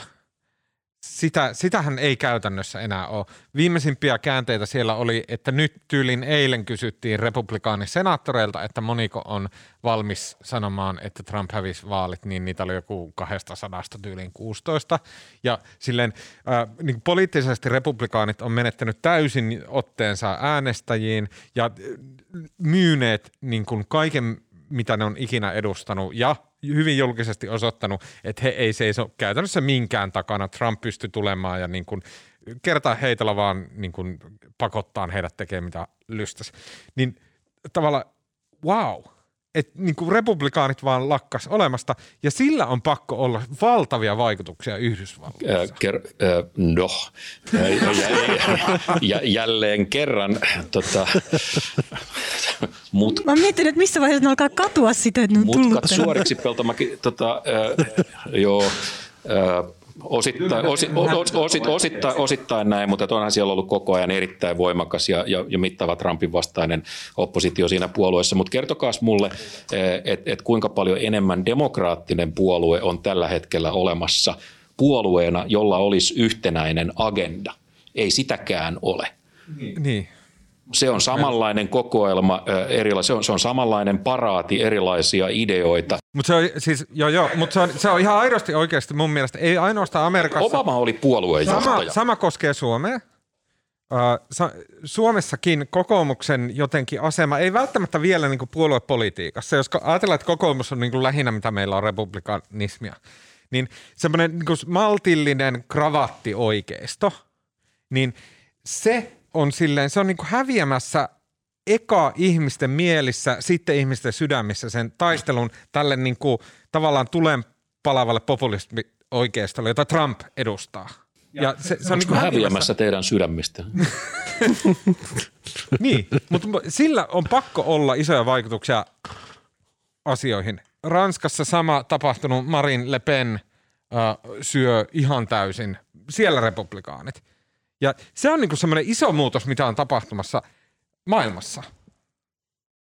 Se on, se on hämmentävää tuo lojaliteetti, jos ottaa vielä isompaa, isompaa perspektiiviä, että, että Saksahan oli 20-30-luvulla itse asiassa joku humanismin kärkimaa. Siis se, se, se, se oli hyvin sivistynyt ja se oikeastaan niin kuin pitäisi olla niitä maita, joissa itse asiassa kaikki nämä ihmisoikeudet ja tämä kaikkein vahvimmalla melkein, se olisi ollut ehkä Yhdysvaltain tasolla tässä 30-luvulla. No 20-luvulla alkoi se rappeneminen, siis 20-luvulla oli se, mistä kauntti alkoi. Ja, tota, ja se, että tuommoinen pelle, niin kuin kuitenkin, siis objektiivisesti pelle, niin sai noin paljon suosioita, niin sillä ei muuta selitystä kuin se, että, että, että joskus niin kuin ajatellaan, että tuo on niin kuin hyvän asian puolesta, vaikka se on tuommoinen vastenmielinen tyyppi ja, ja niin kuin naurettava. Ja sitten ehkä ajatellaan, että tuo on niin kuin ikään kuin tota, hyödyllinen pelle myöskin. Niin, mut, mä en, mun on vaikea ymmärtää tätä republikaanien lojaalisuutta mit, mit, mitenkään muuten kuin, että vaan, aina välillä vaan kerta kaikki arvostelukyky pettää ja jollain just tällä tavalla tuetaan tuommoista pelleä, niin kuin Trumpi nyt ihan siis objektiivisesti on. Niin, eli sä näet niin kuin Trumpin tavallaan, että se oli semmoinen niin virhe, joka tapahtui yhdesti ja se on nyt mennyt. Ei, ei, ei, ei. siellä on jo jostahan se tietysti kieli, ei, ei tuommoisia alun perin äänestä, mutta tuota, se on polkuriippuvainen prosessi varmaan. Siis musta teette suuren virheen, jos te kuvittelette, että seuraavat Yhdysvaltain presidentinvaalit käydään jälleen niin kuin sivistyneessä, kohteliaassa hengessä, jossa, jossa on van, vanhanaikaisia keskusteluja tärkeistä asioista. Ei tule tapahtumaan. Niin, siellä tulee olemaan niin kuin Trumpin tyylinen joku niin kuin räyhä republikaani ja sitten äh, toi Oprah. Joo, en malta olla sanomatta. Musta oli, huomasin Twitteristä Emil Elo, kauppalehden jenkkikirjavaihtaja, joka nyt tuli kotiin, niin katseli eilen eilen tuli Maikkarilta tämä neljän puolueenjohtajan tentti. Tuliko se eilen? Tuli. Ja se Emil vaan twiittasi, että onpa ihanaa. se oli niin tylsä se keskustelu kuin voi olla. Ja, tuota, jenkkidebatteihin verrattuna se oli jotenkin niin kuin aivan sairaan normaalia. Mutta palataksemme alkuperäiseen kysymykseen, eli Joe Bidenin ulkopolitiikkaan, niin, niin tota, siitä ei kyllä mun profeetalliset sanat katsotaan sitten muutaman vuoden päästä, että mitä tästä niinku tulee, mutta että siitä, siitä, siitä, ei, siitä ei hyvä seuraa. Robert Gates, joka oli Yhdysvaltain aikaisempi ulkoministeri, hän sanoi yhdessä kirjassaan, että, että Joe Biden on tosi mukava jätkä. Siitä on vaikea olla pitämättä, mutta ulko- ja turvallisuuspolitiikassa se on ollut ne viimeisen 40 vuoden aikana väärässä käytännöllisesti katsoen kaikessa. No niin, mennäänkö Tuomas meidän Joo. seuraavaan osioon? Viimeisenä, äh, viimeisenä tavallaan loppuhuipennuksena tälle pikkujoulujaksolle, niin meillä on tämmöinen leikimielinen kisailu, jossa tota, mm, meillä on kaksi joukkuetta. Toiseen joukkueeseen kuuluvat, kuuluvat tota, Uutisraportti-podcastin ihmiset ja toiseen joukkueeseen kuuluvat AM-podcastin ihmiset. Ja tota, mä oon sama kaksoin roolissa myös tuomarina. Ää, Eli tota... se on niin perustuslakivaliokunnassa, että se on se, sekä niin kuin ilmiantaja että tuomitsija. ja tota, ää, tota, ää, mä esitän väitteitä tai kysymyksiä ja sen jälkeen molemmat joukkueet mm. esittävät niihin vastauksen. Ja tota, sitten siis pitääkö meidän muodostaa yhteinen vastaus tähän? Kyllä. Tai te voitte... Sä sun taajuudet. Okei. Okay. Okei, okay, ensimmäinen äh, kysymys tai väite. Salaliittoteorioiden lisääntymisen selittää vain ja ainoastaan kaiken takana oleva suuri salaliitto. Olisiko mä säädä mun korvanappia vai? Tota... Okay, eikö se siis menellä? Siis vastaus, että kyllä. Ja, ja me tiedetään, mikä taho se on. Se on JSN, eli journalistien salaliittoneuvosto. Nupea, te voititte jo tämän raundin, mutta otetaan Uutirobotti-podcastilta silti vastaus. Teidän vastaus oli siis oikea. Joo, kyllä me uskotaan myöskin, tota, että kaiken takana on suuri salaliitto, mutta meidän, meidän näkemys, mikä perustuu siis niin kuin vahvaan historialliseen evidenssiin, on se, että niin kuin – tavallaan salaliittojen määrä on vakio ollut läpi historian. Nyt se on vain ainoastaan se, että niin kuin takavuosina me ei tiedetty, miten pihalla kaikki ihmiset on ja mihin ne uskoo. Mutta netin myötä me valitettavasti nähdään se, miten sekaisin kaikki on. Mutta mä täydennän tätä vielä. Mä oon eri mieltä jäseneni kanssa. Joo, mä eri sit... mieltä. Voiko se vastata siis kaksi no, Voi vastata. Niin, Tämä on kollektiivinen vastaus. Mut mä ajattelen näin, että salaliitto hörhöjen pilkkaaminen on turhaa, koska hän tavallaan niin kuin – kanarialinnut kaivoksessa, jotka kertoo siitä ilman laadusta, että niin kauan kun ne laulaa, niin yht, kuitenkin se tuo, tuo esiin sen, että valtaosa ihmisistä on järkeviä ja uskoo järkeargumentteja. Ja se myös, pakottaa, toi... se myös pakottaa viranomaiset ja meidät julkisen sanan edustajat, toimittajat argumentoimaan faktapohjalta. Tai niin kuin Kurt Cobain laulaa, että just being paranoid doesn't mean they aren't after you. Me valitaan tuo Marian vastaus. Se on meidän joukkueen vastaus. Se oli upea vastaus, aivan upea vastaus, mutta myös väärä ja hävinnyt vastaus. Joten AM-podcast johtaa yksi nolla. Miten niin? Tuuletuksia, tuuletuksia. Marko, seuraava me tiedän. Väitä kysymys. Ennen asiat olivat paremmin. Ei se ollut. Eikö se ei. ollut mukaan? Ei. Mun mielestä on hyvä. Mä otan ei. tämän. No niin, onneksi mä otan tuoreen. Ennen asiat olivat paremmin. Mutta milloin? Oli ennen. Tuomas voi vastata meihin. Ja mikä on teidän mielestä se, äh, haetaan vuotta. Minä vuonna asiat olivat paremmin? Saako antaa päivämäärän? Saa antaa päivän. 15.3.1970. Okei, ja mitäs, miksi? Silloin tuli eduskuntaan porvari enemmistö, joka koko lailla on siellä pysynyt, ja sen jälkeen asiat on mennyt vain huonompaan suuntaan. Työläistä on riistetty, ja, ja ei, ei, ei saa ihminen enää apua. Kammottavaa. Ei ole, siis Mä tiedän, että nämä on tämmöisiä totaali oikeista ukkeleita ulos tästä. Tota, meidän vastaus on vuosi 1984. Silloin oli, joko 1984 niin kuin maailmassa, jolloin oli sille jotenkin oli hyvä meininki. Sarajevon olympialaiset. Tai vuonna 1992 Suomessa Kihniöllä. Mitäs Kihniöllä tapahtui? Se oli semmoinen piste, joka oli sa- just päässyt maistamaan niin kuin modernin ajan kaikki hedelmät ilman globalisaatiota.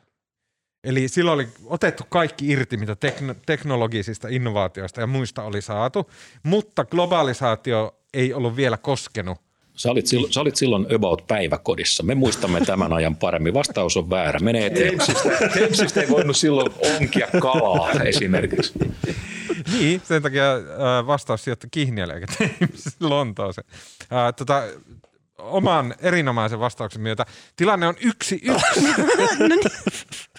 Mutta tarvitsee ton tasotuksen. joo, joo, joo, joo. The game is rigged, niin kuin eräs valtiopäämies sanoi.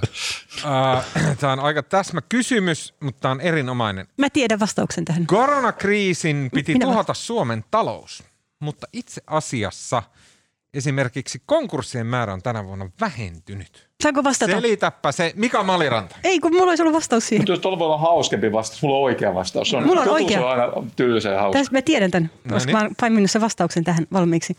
Ja sä saat jatkaa sitten tästä, mutta mä kerron. Tässä on takana toukokuun alussa voimaan tullut konkurssilain muutos, jolla rajoitetaan velallisen asettamista konkurssiin velkojan hakemuksesta konkurssiuhkaisen maksukehotuksen noudattamatta jättämisen perusteella. Se on täsmälleen oikea vastaus. Kuka ymmärsi? Joo. Juuri näin. No niin, meille piste. Mun mielestä oli... Hurja tulva tulossa sitten, kun se puretaan. Mut eikö tämä ole, Mika, Mika, Mika tosiaan, niin kuin, niin kuin kaikki kuulijat tietää, tähän on Mikan niin kuin kaura, kaura, ruisleipää, mitä Mika kaikki päivät miettii näitä yritysten konkursseja ja joo. luovaa tuhoa, mutta tässähän on niin kuin, selitäpäs, mä paan salat sun suuhun, niin selitä tää sitten. mutta niin kuin tota, Ai tolleen sä teet? Vanha journalistinen metodi.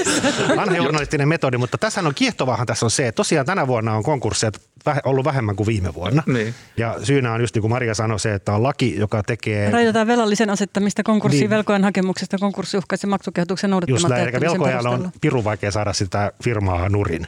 Ja tämä on johtanut myös siihen, että aika moni firma, joka pitäisi olla nurin, niin ku- ihan koronasta Niin, riippumatta, jos muutenkin ei mennyt. ole nurin. Niin. Niin. Niin musta on niin kiehtova ajatus, että sen lisäksi, että meillä on koronakriisin tak- takia tämmöinen terveysvelka, eli niitä lonkkaleikkauksia on tekemättä nyt valtava määrä, niin meillä on myös tämmöinen konkurssivelka.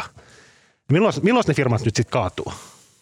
No, se alkaa kaatua sitten, kun tehdään tuohon lakiin, se puretaan jossain vaiheessa, se täytyy purkaa. Varmaan se rupeaa tulvimaan reunoista joka tapauksessa, että, että ei, ei, ei tässä nyt varmaan ainakaan kovin montaa vuotta voi joudu odottamaan, että vuoden kahden, kolmen sisällä on pakko se ruveta tulemaan. Koska sitten näissä on vielä pirullista se, että näissä on tämä ketjuefekti, koska kun velkojat tarvitsee rahaa ja, vel, ja se raha niin kun kiertää sitten, kun se ikään kuin on poikki se, se napanuora tai itse asiassa mi- miten se pitäisi ajatellakaan, niin se, se alkaa säteillä yhä laajemma, leveämmälle. Kyllä mä oon niin pirun huolissani tästä dynamiikasta, mikä tulee, mikä tulee sitten. Ja just niin kuin sanoit, siellä on vielä muita velkoja päällä vielä. Että tota, et me ei olla vielä nähty niin kuin mitään vielä. Että me on niin kuin ihmetelty tätä, kuinka tämä on ollut tasasta, mutta tämä on nyt varmaan niin kuin tyyntä myrskyn edellä. Onko se idea, tai ainakin niin maalaisjärjellä tuntuu, että se idea on äh, niin kuin hallituksella ollut se, että nyt kun on tämä korona päällä, mutta tiedetään, että se jossain vaiheessa rokote tulee, niin nyt, nyt estetään siihen asti, että toivo on tarpeeksi lähellä, niin siihen estetään se niin kon- konkurssin hakeminen. Ja nyt kun me käytännössä tiedetään, että joskus ensi kesän jälkeen homma on kaikki ohi, ollaan saatu kaikki rokotettua, kaikki tarvittavat ihmiset, niin sit se voi nykäistä pois Joo, suojan. mutta mä, ja- haluan, mä haluan ehdottomasti, tar- siis se, että näitä konkursseja on pyritty estää, se on äärimmäisen kannattavaa. Siis nyt kannattaa käyttää todella paljon mm, niin kuin, tukijärjestelmille. tukijärjestelmille, niin että siis tuotantokapasiteettia ei kannata päästää niin kuin tuhoutumaan, koska sitten kun se on tuhoutunut, niin se joudutaan rakentamaan uusiksi ja silloin me niin kuin menetetään. Että se, on niin kuin, se konkurssien välttely on ollut järkevää näillä, näillä, näillä tuilla. Ja varmaan on, mä en myöskään lähde moittimaan sitä, sitä ratkaisua, että ollaan niin kuin muutettu tätä konkurssilainsäädännön tota, näitä protokollia. Se varmaan on ollut järkevää. Mutta nyt alkaa, mun mielestä alkaa olla korkea aika lähteä niin kuin pikkusen sitä vettä valuttelemaan jo jos, sieltä, että se ei niin kuin enempää se pinta nouse. Koska nämä paineet alkaa olla muuten ihan tolkuttomia. Tämän erittäin pitkällisen vastauksen myötä pisteet AM-podcastiin. Se Saa yksi bonuspiste, Eikö, koska eikö se oli Mari, tärkeä piste vastaus. mun Mulla oli täydellinen oli vaan vastaus. kopipasta niin kuin otsikon eduskunnan. Mä olin etsinyt se oikean lainkohdan. tota, ähm, mutta siitä huolimatta. Äh, tämä oli nyt tota, niin taloustieteellistä papa, papatusta, että, että tota, palkitaan sitä. Täällä osataan arvostaa oikeita asioita toisin kuin eräs. Ähm, taloustieteellinen papatus se on jo suojeltavalla. kuuluu näin. Markkinatalous ja liberalismi eivät sovi suomalaiseen kansan luonteeseen. Uh, Marko Junkkari aloittaa, Matti Apunen jatkaa. Olkaa Mä katson, mä, mä katson päinvastainen. kysyvästi Mariaa. Ei, Marko. Tota, me sanotaan, että väärin. Väärin. Väärin. Että päinvastoin me olemme, suomalaiset on niin kuin, mehän olemme luotuja tämmöiseen niin kuin raakaan kapitalistiseen kilvoitteluun. Me olemme valmiita raatamaan niska limassa. Mhm. Ja ottamaan kohtalon omin käsimme. Joo, eikö tää, joo, me sanotaan jo väärin, että eikö tämä ole kumminkin, niin kuin, jos sieltä Hannes Kolehmaisen ajoista lähtien, niin suomalaiset on, niin kuin, mehän ollaan, mehän rakastetaan kilpailua ja koitetaan kaikin keinoin estää kilpailu, kilpailun esteitä ympäriltä. En mä tiedä, mä mitätön teidän vastauksen. Ei toi voi edustaa meidän joukkuetta. Ei pidä ollenkaan paikkaa. Mitä ne laittaa vesijohtoveteen niin kaikki, kaikki kehittyneet kansat niin ovat laiskoja. Kansakunnat tähtää siihen, että jossain vaiheessa se kilpailu loppuu. Niin kuin se Lahdenkin saadaan. Niin. Me ja Ruotsi ja äh, i, t- Tanska, Islanti, Norja siinä. Se on maailman laiskimmat kansat ansaitusti. Vastaus on oikein. Siis markkinatalous ei sovi suomalaisen. Sen, senhän nyt siis tietää jo näistä, kun meillä, meillä on lapsesta saakka opetettu, että meillä on kerrottu näitä storeja, että, että niin kuin Jooseppi menee markkinoille ja sitten tulee markkinaveijareita, jotka puijaa siltä hevosen, eikö niin? Et, et, et, et, mitä? Et, et, et, niin kuin näitä, näitä kansantarinoita on, on niin kuin meille opetettu pienestä pitää, niitä tulee edelleen postiluukusta joka päivä ja siinä lukee päällä Helsingin Sanomat. Kun menet markkinoille, sinua puijataan. Ei sovi suomalaiselle, pysykää kaukana. Mut Mä, mä kyllä kritisoin tuota käsitettä kansanluonne. Mä olen jo itsekin huomannut, vaikka tämä ei kuulu mun tutkimusalaan, että on aika isoja kulttuurillisia eroja maakuntien välillä. Ihan tämmöiseen kuin Pohjois, Pohjois-Savon ja sitten Kainuun välillä, josta mulla on lapsihavaintoja. Ja mä san- sanoisin, että körttiläisyys, joka to- jota on paljon Iisalmen suunnalla muun muassa, joka on liberalismia niin kuin ihan viimeisen päälle. Ja Iisalmessa on myöskin pitkä perinne yrittelijäisyydestä, että, että jos meidän kansanluonnetta mitattaisiin siltä otokselta, niin sitten vastaus olisi kyllä, mutta jos me mitattaisiin Kainuun nälkämaata, niin maan kansanluonteella, niin sitten vastaus olisi eri. Jos, Eikö- jos aletaan antaa vakavia vastauksia, niin siis Suomihan hyötyi vuosina 1995-2008 eniten maailmassa globalisaatiosta. Suomi oli globalisaation suurin voittaja saksalaisen tutkimuksen mukaan. Et se kertoo, että kyllä, kyllä markkinatalous oikeasti meille jonkun verran, äh, jonkun verran sopii, mutta kilpailu, niin siitä meillä on koko ajan niin kuin väärä idea. Meillä on, meillä on pikkusen väärä käsitys. Me kuvitellaan, että se on saalistusta, eikä me nähdä, että se on niin kuin, ikään kuin ide, ideoiden, ideoiden Meidän just sanoa, että tosiaan tilannehan saattoi olla huono aikaisemmin, mutta nyt Mika on ollut jo, oletko vuoden jo ollut siellä Joo, joo, mä KKV:ssä, ihmettelen, että tulokset ei vielä näy, mutta, tota, mutta kyllä ne varmaan kohta rupeaa näkyä. Mutta eikö Kajaanikin pärjää nykyään erinomaisesti? Voi olla jo. Tota, Tämä mun Kainuu-esimerkki on hyvin saatu anekdoottinen, että ehkä sillä ei ole tämmöistä vahvaa tilastopohjaa. Hatusta vedetyt anekdootit voittaa aina. Sen takia teille piste. Ainakin tämmöisissä podcasteissa. Tuomari on puolueellinen. Oh, Hei. Tämä onkin vieras, vieras Korea. Tota, okei, okay. tämä on nyt tämmöinen tää on tämmönen inside-kysymys, joka on livautettu tänne. Daren Asemoglu on joulupukkin verrattava satuhahmo. Ja kuulijoille siis tiedäksi, että Daren Asemoglu, Atchamolu. Atjamolu, on tota, taloustieteilijä. Kyllä. Tota, vastaus on, että ei. Daden Atchamolu on jopa joulupukkia kovempi. Satuhahmo. Niin, tämä on satuhahmo, joo. Ja mä vastaan, että meidän vastaus on, että Asemoglu ei ole satuhahmo, koska se, että asiasta on tämmöistä niin kuin empiiristä, empiirinen todiste se, että tota, jos Asemoglu on olemassa, koska jos Asemoglu ottaisi pois teidän podcastista ja Asemoglu vaikutukset, niin sehän olisi pelkästään 45 minuuttia pelkkää hiljaisuutta. Niin, niin jos on oltava totta. puhe, miten se on inspiroinut. On se, on, se, tota, on, on se joulupukin kaltainen hahmo siis, eikö niin? Tämmöinen niin kuin roteva, hy, roteva, hy, roteva hyvän tuulinen hahmo, jota ympäröi lauma tonttuja. Ja tota, Ja kehukaa nyt vielä sitä, Asemoglu oli Suomessa vuosi sitten Hän- se hän kävi oli, ja Suomessa vieraili, sen- teidän, sen vieraili teidän podcastissa, mikä oli kiusallista kuultavaa, kun te olitte siellä joku kaksi pikkupoikaa, jotka fanitti sitä. Tota, joo, siis Acemolun täytyy olla todellinen, koska hän kävi Suomessa. Tosi joulupukkejakin on tavarataloissa aika paljon, mutta et, Mutta mehän ei oltu ihan varmoja, että Atsemulu se väitti, että ollaan se Atsemulu, kun se tuli sinne studioon. yksi keijo tosiasiassa. siis da- da- Daron on, on tota, äh, hän on talouden tuleva nobelisti ja, ja, ja hän on meidän mielestämme siis Se on aika kova nimi. Joo. joo, first class brain. Tota, tässä kysymyksessä kävin nyt sillä tavalla, että teille tulee miinuspiste. Se Johtuu siitä, että minä, minä perustin tämän podcastin vastustaakseni sitä ke- kehitystä, että suomalainen poliittinen ja taloudellinen ja mediaalinen eliitti voi elinkeino, elinkeinoministeriön rahoilla perustaa podcastia, jossa ne fanittaa talousteoreetikkoja, joista kukaan ei ole ikinä kuullutkaan. Tuota, nyt mä korjaan. Ensiksi hän ei ole pelkkä talousteoreetikko. Kun sulla on se Google käytössä, voisi edes ka- katsoa faktat oikein sieltä. Mikä toi tapahtuu kaikille aina alkuvaiheessa Tommaksen kanssa, mutta sitten siihen tottuu. Josta kukaan ei ole kuullutkaan hän esittää siitä kysymyksen. Väite. Suomella on hyvä herra onni. Ja tämähän aloittaa Maria. Ainoa Aika rouva. pahan pistit. Sanon, että Neiti. minulla on hyvä herra onni tässä ja mikä on hyväksi minulle on hyväksi Suomelle. Ehkä. Hyvä vastaus. Ei, vaan sanon näin. Itse asiassa mä katson Markon silmeen mä huomaan, että mulle tuli sellainen ajatus mieleen, että sehän kun Marko tietää, että toimittajat on mahdottomia johdettavia, niin ehkä suomalaiset on samalla tavalla mahdottomia johdettavia. Herroille.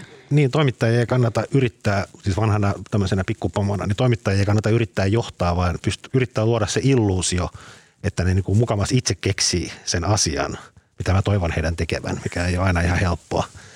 Niin siis samalla tavalla suomalaiset rakastaa sellaisia johtajia, jotka näyttää niin kuin yhtä vastentahtoisilta siihen tehtävään kuin Totta, sinä totta. aikoinasi.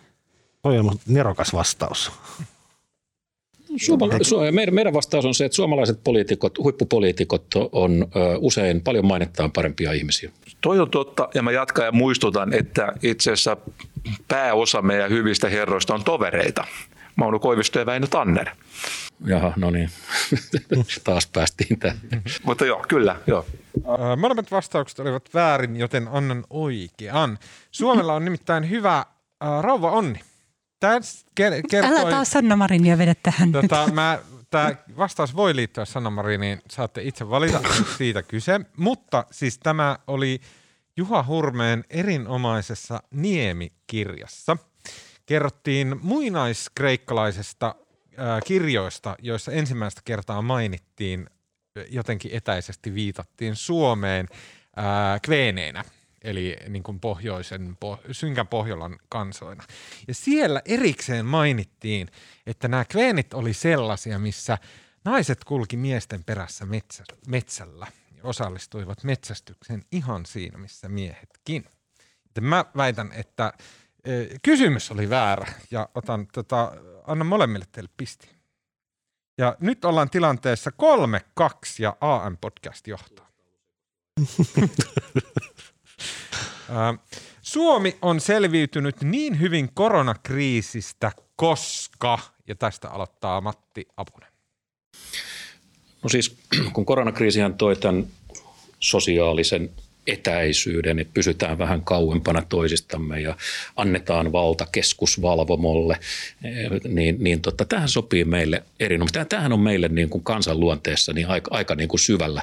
Että se, se, että me joudutaan pitää vähän niin kuin etäisyyttä toisiimme, niin kuin minä ja Mika 200 kilometriä on hyvä turvaväli, niin, niin, tota, niin tämähän on meille, tähän istuu mainiosti. Tai se, että valtio hoitelee hoitelee asiat. Nyt ei tarvitse niinku teeskennellä, että on kauhean, ei tarvitse käydä small talkia, olla teeskennellä, että on kiinnostunut toisen ihmisen asioista tai, tai että joutuisi itse päättämään jotain asioita. Ylipäätänsä akselivaltiothan on pärjännyt tässä hyvin, koska Japanissa myöskään korona ei ole kovin, tuota, tuota, kovin iso ongelma. Ne, nekin on saanut hallintaan se. Ja myöskin Saksa kai pärjää jotenkin suhteessa. Niin, no Italia on nyt se säännönvahvista Sulla on kahden, kahden esimerkin sääntö, josta toinen ei, ei sitä noudata. Suomi, Saksa ja Japani, kolme yksi. Joo, tota, Maria antaa meidän ryhmän virallisen vastauksen, mutta voisin sanoa oikeastaan sen, just tuli mieleen, että tota, siinä eilisessä puheenjohtajatentissä, niin Jussi halla jotenkin sanoa vastauksessaan, viitata siihen, että Suomen menestys on niin kuin osin tsägää, eli ihan vaan hyvää onnea, ja siitähän tuli kauhean huuto siinä tentissä, että miten sä voit sanoa noin. Mutta tästähän on niin kuin sinänsä jotenkin musta hassua, että mehän ollaan kadehdittu noita Hannu Hanhia Ruotsia niin kuin iät ja ajat ja Sundin tekee ne maalit siellä viimeisellä sekunnilla ja meistä niin kuin Ruotsin hyvä onni on niin kuin siisteintä, mitä maailmassa voi olla. Miksei Suomi nyt voisi kerrankin nauttia siitä, että meillä kävi yksi pirun hyvä onni. Ja se tavallaan se, että jos jollain maalla on hyvä onni, niin sehän on, niin kuin, eihän se ole mikään niin kuin negatiivinen asia. Sehän on vaan siisteintä, mitä voi olla. On saatu niin kuin ilman, että on edes tarvinnut tehdä mitään. Niin, me vaan vähän katseltiin, mitä Ruotsissa tapahtuu. Siellä Uwe Felt kuuluisessa vaalikeskustelussa joskus 80-luvulla Ruotsissa sanoi, kun porvarit siellä välitti, että, että Ruotsilla menee niin hyvin tota, sosiaalidemokraattien hallitus, kun niillä on ollut hyvä onni. Niin se vastasi, että no valitkaa hyvä onninen päämi, val, valtiovarainministeri myöskin seuraavalle kannalle. Miksi taloustieteilijät? Ai niin, ei. Eikö Marjalla on vielä vastaus? Oliko? Pitikö sun sanoa jotain? Hmm, tähän, mikä se kysymys oli? Se oli, että Miksi Suomi, miksi Suomi on pärjännyt niin hyvin? Koska Maria tietää koronakriisin hoidosta kaiken. Tota, mitäs me tähän pohdittiin? Sanotaan, että Suomi on pärjännyt niin hyvin, koska meillä on niin loistavia ekonomisteja. Odot, odot, odottamattomia sankareita löytyy tähän tarinaan. Ja näin saavutaan, tota, mm, saavutaan ennen viimeistä kysymystä tilanteeseen 3-3. Öö, ja viimeinen kysymys kuuluu näin. 20 prosenttinen professori, työelämäprofessori ja erikoistoimittaja tappeli. Kumpi voitti? Mä tota, sanoisin, että jos tuolla tavalla oli tasottu, että se professori on vain 20 prosenttinen, niin sitten se oli tiukka. Mutta jos sitten otettaisiin huomioon, että hän oli 80 prosenttisesti vielä työelämän professori, ei kun tutkimusprofessori, niin sittenhän tämä kamppailu olisi ihan niin läpihuuto juttu. Mutta tuolla tasoituksella niin sanoisin, että vaikea sanoa, että kuka näistä kolmesta voittaa. No ensinnäkin halutaan tarkentaa, että tässä tosiaan paikalla on paikalla on siis työelämäprofessori ja 20 prosenttinen tota, Jyväskylän yliopiston taloustieteen proffa, mutta ei ole yhtä erikoistoimittajaa. Niin, Meillä Hesarissa emme käytä tätä niin, hassua mutta erikoistoimittajaa. faktisesti kuitenkin hyvin erikoinen Ei, se oli vaan, tässä oli vähän, niin, tämä oli vähän niin kuin kompa-kysymys. Mutta sanotaan näin, että jos tämmöinen matsi tulisi, niin kyllä mä sinne liput ostasin. Kyllä mä sinne liput ostasin. Mutta toimittajathan ei voi olla koskaan erimielisyyksissä osapuolia. Miten te voisitte silloin voittaa tällaisen kamppailun? Totta. Se et ole Matti vissiin kattonut internet. Totta, pitäisikö mun käydä siellä joskus. Siellä kuulemma tapahtuu paljon mielenkiintoista. Sitä kohistiin hirveän paljon, musta se on tuottanut vähän pettymyksen. Okei, äh, molemmilta oli niin, tota, niin latteat vastaukset tuohon loppuun, että jätetään tilanne tasan kolme kolme. No toi nyt oli latteen tai ikinä. Sulla on, yksi, sulla on yksi ainoa homma olla tuomari tässä kisassa ja sitäkään sä et pysty viemään loppuun. Ja sulla oli Google käytössä siinä. Sulla on koko ajan ollut siinä kone auki. Sä oot, sä oot niin kuin me joudutaan tässä vetää omasta päästä. Mä parissa kohtaa annan teille oikeat vastaukset. Se riittäköön. Tämä on hyvän mielen podcast ja hyvällä mielellä kaikki voittaa Suomen maassa. Okei, okay, um, hei, sitten kun uh, tästä äh, laitamme kameran kiinni, kenties painamme rekin pois ja äh, myönnetään, että meillä on pöydällä tuossa kaksi hyvin jouluista äh, glögipulloa ja sitten tässä tota, istuskellaan pöydän ääreen ja ruvetaan keskustelemaan, niin minkälaisilla tarinoilla tai, tai pointeilla tai huomioilla tai muilla ajattelitte meitä podcast-kollegoita viihdyttää, jos Maria aloittaa? Mä toivon, että mä en ole suosittanut tätä aikaisemmin, koska yleensä mä suosittelen samoja kirjoja kolme kertaa. Mutta siis aivan crazy story. Oletteko te lukenut tuota, tutkija Timo Stewartin kirjaa Kadonneen arkin metsästys? Kadonneen. Kadonneen arkin metsästys, joka se kertoo tämmöisestä suomalaisesta runoilijasta ja maanmittarista Walter Juveliuksesta, joka lähti etsimään liiton artti, siis vanhassa testamentissa mainittua liiton arkkia Jerusalemista viime vuosisadan alussa. Se paitsi pähkähullu tarina, sitten mä aluksi tartuin siihen, ja siis se oli ihan tosi tarina, hän sai aikaan niin mielettömän selkkauksen siellä. Tota, hän uskoi löytäneensä semmoisen salakirjoituksen, joka paljasti sen temppelin sijainen, ja hän tota, matkasi sinne ja sai aikaan semmoisen kansainvälisen skandaalin. Ja mä, mutta kun mä tartuin sen kirjaan, mä aluksi olin vähän epäluuloinen, koska yleensä tutkijat ei ole ihan niin sujuvia kirjoittajia, mutta tämä kirjoittaja on siis on aivan loistavaa tekstiä kaiken lisäksi. Että se on, Saanko niin kuin- sanoa no. Timon Stewartista? Joo. Mä oon tavannut hänet kerran. Hän on äärimmäisen miellyttävä ihminen kaiken on lisäksi. tämmönen niin kuin, hän on ehkä mua muutaman vuoden nuorempi, mm. mutta siis tämmöinen niin nuori tutkija. Ja tota, hän on jotenkin super vaikuttava ihminen, todella komea ja silleen niin kuin tosi jotenkin charmantti ja fiksu. Ja, ja sitten yhtäkkiä häneltä putkahtaa tuommoinen ihan mieletön Niin. kirja ja niin kuin, jotenkin mä kehotan kaikkia pistään Timo Stewartin nimen mieleen, koska Kyllä. siitä tulee jotain suurta. Uh, otetaan nyt vaikka sitten Mika. No mä annan lukusuosituksen. Tota, ystäväni Matti Apunen on kirjoittanut aivan loistavan kirjan. Mikä se kirjan nimi oli? sen kirjan nimi? Koska käsitteli ruokaa. Siis ihan älyttömän. Seisova pöytä. Seisova pöytä, sillä on vielä tosi hyvä, hyvä nimi. Siis todella se, se suosittelee, että kannattaa lukea. Mä meinaan itsekin lukea se kirja jossain vaiheessa. Äh, tota, äh, Matti, äh, sun. Ystäväni Mika Maliranta ei ole kirjoittanut tänä vuonna mitään, joten en voi suositella, suositella hänen kirjaansa. Mutta tota, kun tässä nyt on puhutaan, siis ihan vakava, vakava suositus, kun puhutaan politiikasta ja tulevaisuudesta ja teknologiasta, niin, niin tota, James Uskin-nimisen brittiläisen tutkijan kirja, jonka nimi on Future Politics, niin, niin erinomainen kirja siitä, että mitä tapahtuu politiikalle ö, tämän tekoälyn ja teknologian ja kaiken tämän, tämän tota, niin kuin puristuksen, miten poliittiset prosessit muuttuu, miten ihmitys, ihmisten käsitys reilusta muuttuu ja niin edelleen, niin tota, ö, erittäin valaiseva. Okei, okay. James Sus- Jamie Suskin, Jamie Suskind ja Future Politics. Future Politics. No niin, kiinnostavaa. Marko. No mä voisin ensinnäkin totta kai suositella tota, A, että AM tota, podcastia, joka on niin kuin hauskaa kuunneltavaa ja kuuntelen sitä aina välillä sauvakävellessäni, mutta mä voisin silti ottaa, mä rupesin lukemaan tällä alkuviikosta kirjaa, tota, mä oon siis suuri tämmöisten niin kuin jenkki niin kuin non-fiction, mutta semmoinen, semmoinen kärpäsenä katossa non-fiction, missä niin kuin, tavallaan pystytään kertomaan joku tarina. Sinänsä se on jokaisesti väliä, mikä se tarina on, mutta tavallaan rekonstruoimaan se niin, että pystytään luomaan keskusteluita pöydän ääressä ja mahdollisimman yksityiskohtaisesti tavallaan kertomaan se niin kuin fiktiomaisesti tosi tarina. Ja tämmöinen tota, Civil Action, on kirjoittanut Jonathan Harr-niminen kaveri. Se kertoo tota, se on jonkun vuoden vanha kirja. Se kertoo 80-luvulla jossain Yhdysvalloissa oli tämmöinen pieni paikkakunta, missä kaksi kahdesta tehtaasta pääsi myrkkyjä vesiin, tota, juomaveteen ja siellä tuli tämmöinen leu, leukemia, rypäs siellä pieniä lapsia, sai leukemia ja kuoli. Ja se oli tämmöinen niin kuin ensimmäinen iso tämmöinen äh, ympäristörikoksen ympärille ke- kehkeytynyt tämmöinen oikeusjuttu, mitä tota, semmoinen nuori nuori juristi, ja siinä oli usein totta kai paljon juristeja, mutta tota, rupesi tavallaan vetämään ja sitten se tavallaan, koska Jenkeissä on tämä systeemi, että tota, korvaus tulee juristille vasta sitten, jos satutaan voittamaan ja se saa sen 30 pinnaa siitä korvauksesta, mutta hän näki jossain vaiheessa nälkää ja joutui myymään autonsa ja sai häädön asunnosta, kun se käytti kaikki rahansa tähän keissiin ja sitten se loppujen lopuksi voitti isot pahat korporaatiot. Mutta siinä on hauskaa on se, miten niin kuin makeasti siinä pystytään kertomaan niin kuin hänen kohtaamisia jossain baarissa, mitä ne söi ja joi ja mitä ne puhui ja näin. Ja ainakin hauskaa ainakin us- uskoa ja kuvitella, että kaikki on totta, mitä kerrotaan. Okei, okay, mä haluan suositella äh, semmoista sarjaa kuin The Boys. Ja se on semmoinen, se on yksi kovimpia sarjoja, mitä on ikinä katsonut.